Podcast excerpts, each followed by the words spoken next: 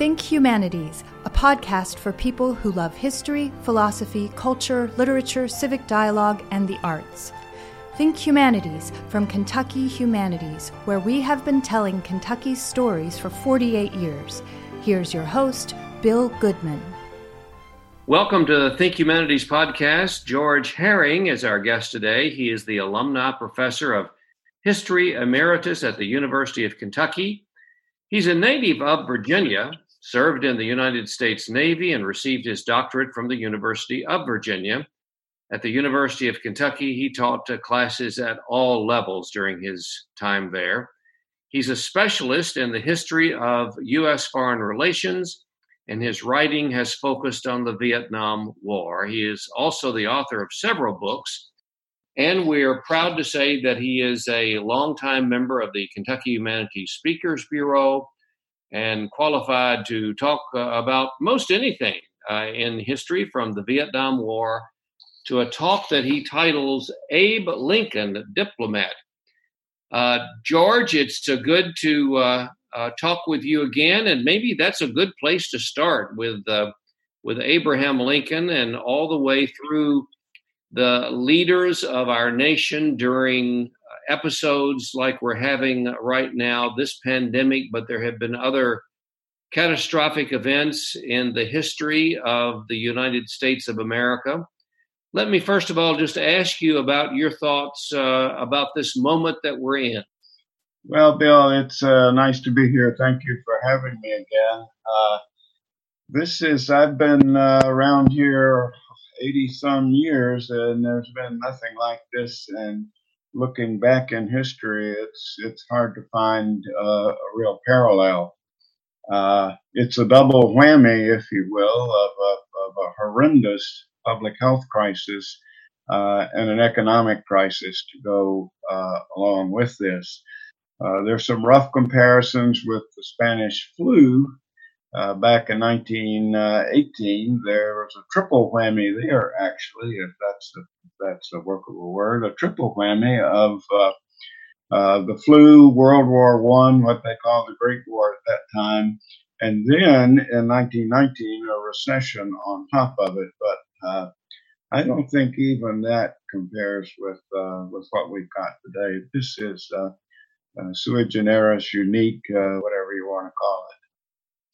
In your study of uh, history and your study of uh, the men and women who have led us uh, through a uh, an event uh, such as this, um, and have led us uh, on the other side of events that have not only affected those in the United States but in the world. What what can you tell us about what this moment says about leadership? And about history? Yeah, well, that's uh, that's from my perspective, and I, know a lot of people don't share it. Uh, is not a happy story. Uh, uh we like to think to situations like Franklin Roosevelt and the Depression. Uh, uh, we like to think of Abe Lincoln in the, the Civil War. Uh we we think of leadership in terms of someone who uh, is is uh, up to the challenges of the moment, who consults experts, who uh, thinks more about uh, the people who are being hurt by the crisis than his or her own political uh, electoral concerns. Uh, so I I I would I would much prefer to look at history here than to look at the at the moment we're in. FDR is one of my favorites. Uh, he's enigmatic. He's hard to pin down. Uh, but his leadership beginning in 1933 through to the, the Great Depression and World War II, uh, un, unparalleled, unequal for one person handling two events of that magnitude. Uh, he's sort of a model of what we look to, although he's a unique personality and, and really can't be met. Tell us more about um, about FDR and what uh, he found when he uh, entered the the presidency. What what had he been left from um, from uh, uh, the, the the leadership in the White House uh, just before uh, he took office? Uh, he takes office in uh, in March. The president didn't take office until March in those days. He took office in March of 1933, and when he did, there was 25 percent unemployment. most banks were closed down farmers were plowing up crops that they couldn't uh, market. That sounds familiar. That's happening today too. Uh, long lines of people waiting for handouts and food, uh, allies defaulting on war debts, uh, gross inequality in terms of income and pay, huge gap between rich and poor. The economy really had come to a standstill when he took office, and uh, uh, he he came in with the attitude of we're going to experiment, we're going to do different things, uh, but also with the attitude of of trying to help uh, all, as many people as he could in the process of this. Uh, and part of it is part of it is the persona. Part of it is what he what he shows as a leader. Uh, you can you can almost visualize it. That strong jaw, the tilt of the chin, the cigarette holder popped up in his mouth, uh, his rhetoric, uh, the saying, uh, "The only thing we have to fear itself" is probably not true, but it sounded to a nation that was afraid. They were very afraid. Uh, in 1933, those words uh, resonated in a way nothing else could. I think the fact that he had had his own personal crisis with polio and had come back from that to assume an active life in in politics again, I think that resonated with people. It showed a lot of courage on his part. Uh, and the confidence that he exuded, uh, that uh, that I think uh, marks the beginning of his leadership. And of course, as it goes on, he he revolutionizes the uh, American economy is nothing short of that. What prepared FDR for the moment that he inherited? Excellent question. Uh, I think he was born. I think he was born to the task. His generation. He grew up in the uh, aristocracy along the Hudson River, and I think his generation it was inculcated in them that they had a a sort of natural born obligation to lead and that they had the uh, they had what it took to lead and I think he he carried that throughout his life. But I think what's really the turning point in FDR's life, and it's ironic, I guess, in some ways, uh, curious, what really changes him from a very smart very personal, quite charming. Uh, Harvard graduate, uh, Wilson's assistant secretary of state. What makes him the leader that he becomes is the experience with polio. Uh, it's something that makes him more reflective. It's something that makes him more uh, empathetic with other people, and that's empathy is one of the big parts of his leadership. Uh, so uh, most of the people who have written about him have seen that that uh, episode as a turning point and making him uh, the leader that he always had the potential for, but maybe didn't have the will to have. George, let's go back and look at the Spanish flu of 1918 and what you can tell us about that historical significance. Yeah, some very interesting, uh, very interesting parallels there. But in its in its statistics, it uh, you know it's not unlike what we're facing today. One third of the world's population was infected. That's a stunning number. Uh, 50 million dead, about the same number as were killed in World War One, the Great War they called it then, which was going on uh, simultaneously. Uh, among Americans, the numbers uh, were roughly uh, the same number as those who were killed in in the war. of 675 thousand deaths in the United States for a population which at the time was much, much smaller. Interestingly, the highest death rate was for infants, people younger than six, people in their 20s to 40s, uh, and then people over uh, the age of 65. So it, it took a toll uh, all over the world. How exactly how it started, nobody is is exactly sure. There's speculation that American troops may have taken it to Europe uh, with them. Uh, and it's uh, pretty certain that the troops coming back from Europe after the armistice in 1918 uh, brought it back to the United States.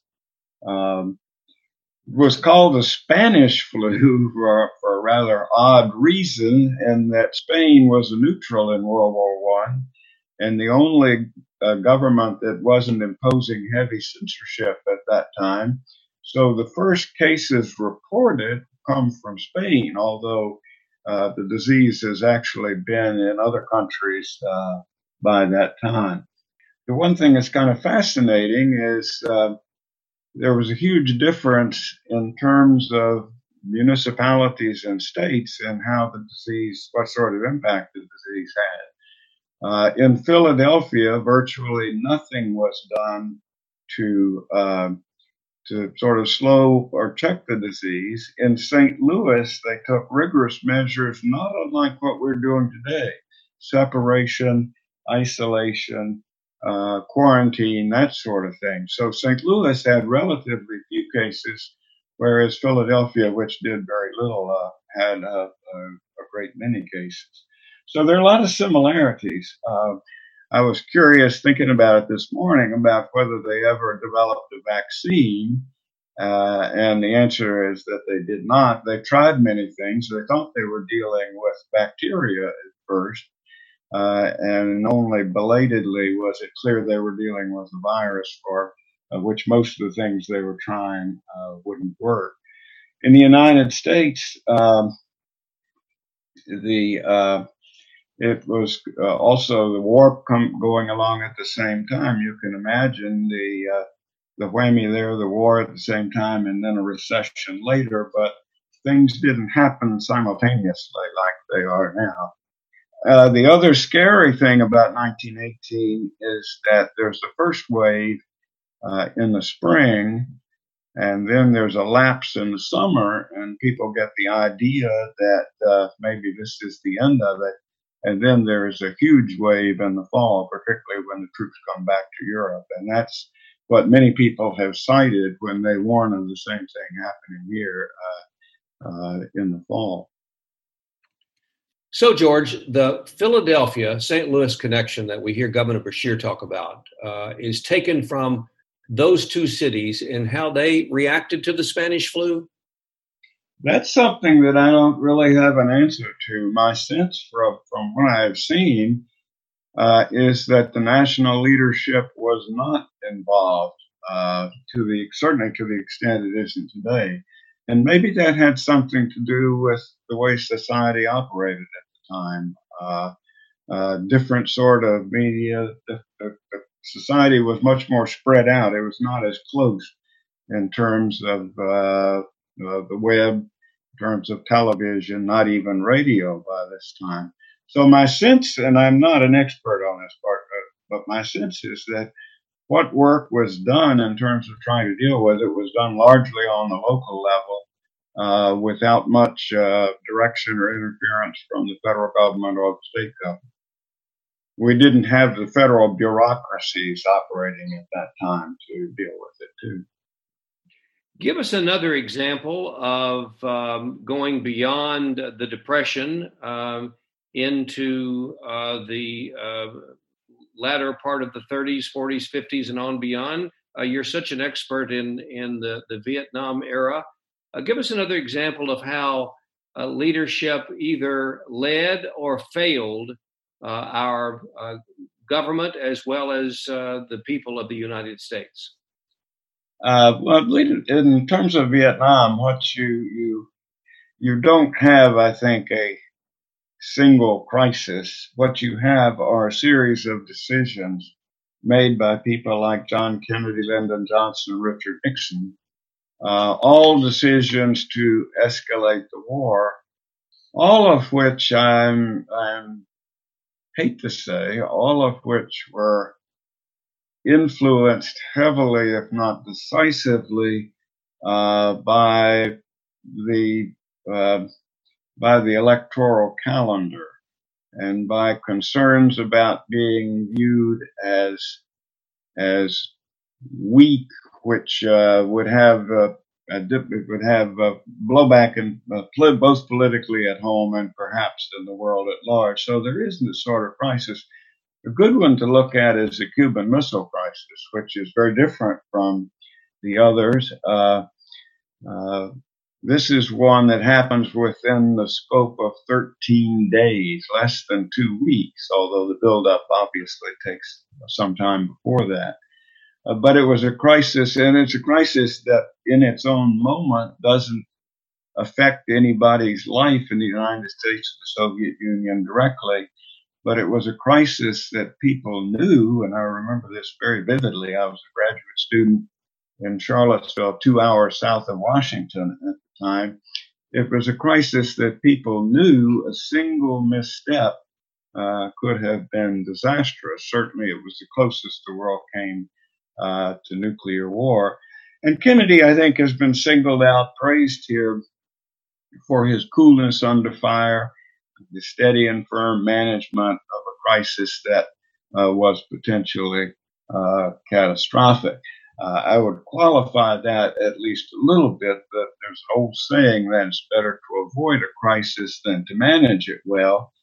And I think Kennedy clearly deserves some of the blame for this crisis happening in the first place. He authorized, after all, the Bay of Pigs invasion in 1961.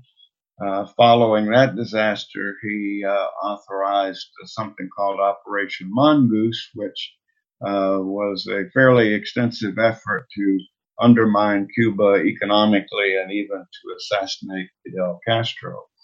Uh, but once he learned that the Soviets were sending missiles to Cuba and they might soon be operational, uh, Kennedy managed this crisis with a uh, with a firm and uh, and steady hand. Uh, I can't say they were all calm at the time because when you when you talk to people uh, like Robert McNamara who were there uh, it's quite clear that they realized how serious the situation is. Uh, at times, they were they were not only nervous, but probably on the verge of being uh, frantic. But Kennedy did keep a cool head during the process of it. One thing he he had advisors on two different sides. One was saying, "Well, we'll just let this go. We're partly responsible for this, and let's just let it go, and we can live with uh, missile. What's the difference between Cuba, missiles in Cuba and missiles further away? Uh, others, including the Joint Chiefs of Staff and some civilian advisors, uh, advocated invading Cuba smack off and uh, overthrowing Castro and removing the missiles. Uh, what Kennedy did was he chose a a middle ground between invasion and acquiescence, which involved a quarantine of Cuba to make sure that no additional missiles got in. Quarantine is an interesting word. We hear a lot about it today. Uh, what he also did, uh, very clever, Khrushchev came back with with a uh, proposal which seemed uh, acceptable, and then hours later, Khrushchev came back with another proposal, counter proposal, which was not acceptable at all. And what Kennedy and his top advisors, mainly Bobby Kennedy, very cleverly did was to go back to the first proposal and accept it and ignore uh, the less acceptable. And then they worked out quietly behind the scenes uh, deal that neither of them ever admitted till many years later. But uh, at the end, but it was very close because uh, what we didn't realize at the time was the Soviets had a large number of troops in Cuba. They had tactical nuclear weapons. Uh, they had the authority to use these weapons on their own without permission from Moscow. We were prepared to invade on a fixed day, and it was only hours before that day that all this was dropped. So it was it was touch and go.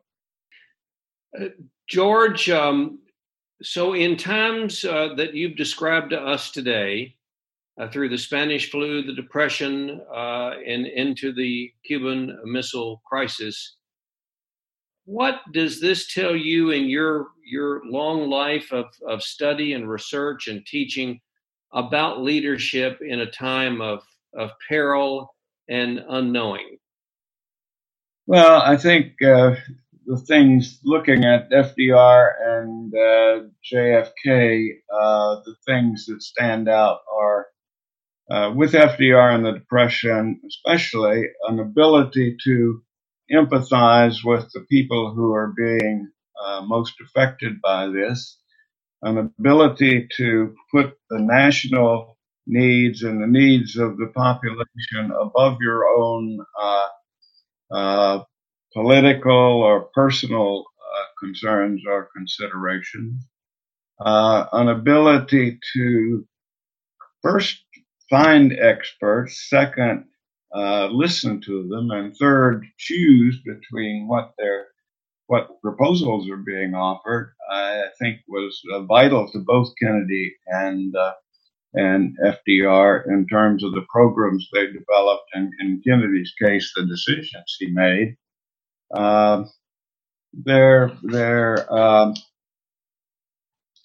uh, honesty and candor when you can be candid with the population, tell it like it is. Obviously, there, there are cases where uh, things may, um, uh, the situation may require some things being kept secret. Uh, calmness and steadiness, uh, the ability to inspire and persuade people to follow you. I think these are just some of the sort of things that that mark great leadership in times of crisis. George, uh, thank you so much for joining us uh, today on Think Humanities podcast for a, uh, a history lesson on some of the uh, uh, the the marks uh, that you have studied and researched all through your career. We we thank you for joining us, and we wish you well, and we hope you're staying safe and uh, healthy at home. Doing my best, Bill, and thank you. It's always a pleasure. Think Humanities is a podcast from Kentucky Humanities, where we have been telling Kentucky's stories for 48 years. Think Humanities is available at kyhumanities.org, iTunes, and SoundCloud. Join us next week for a new episode of Think Humanities.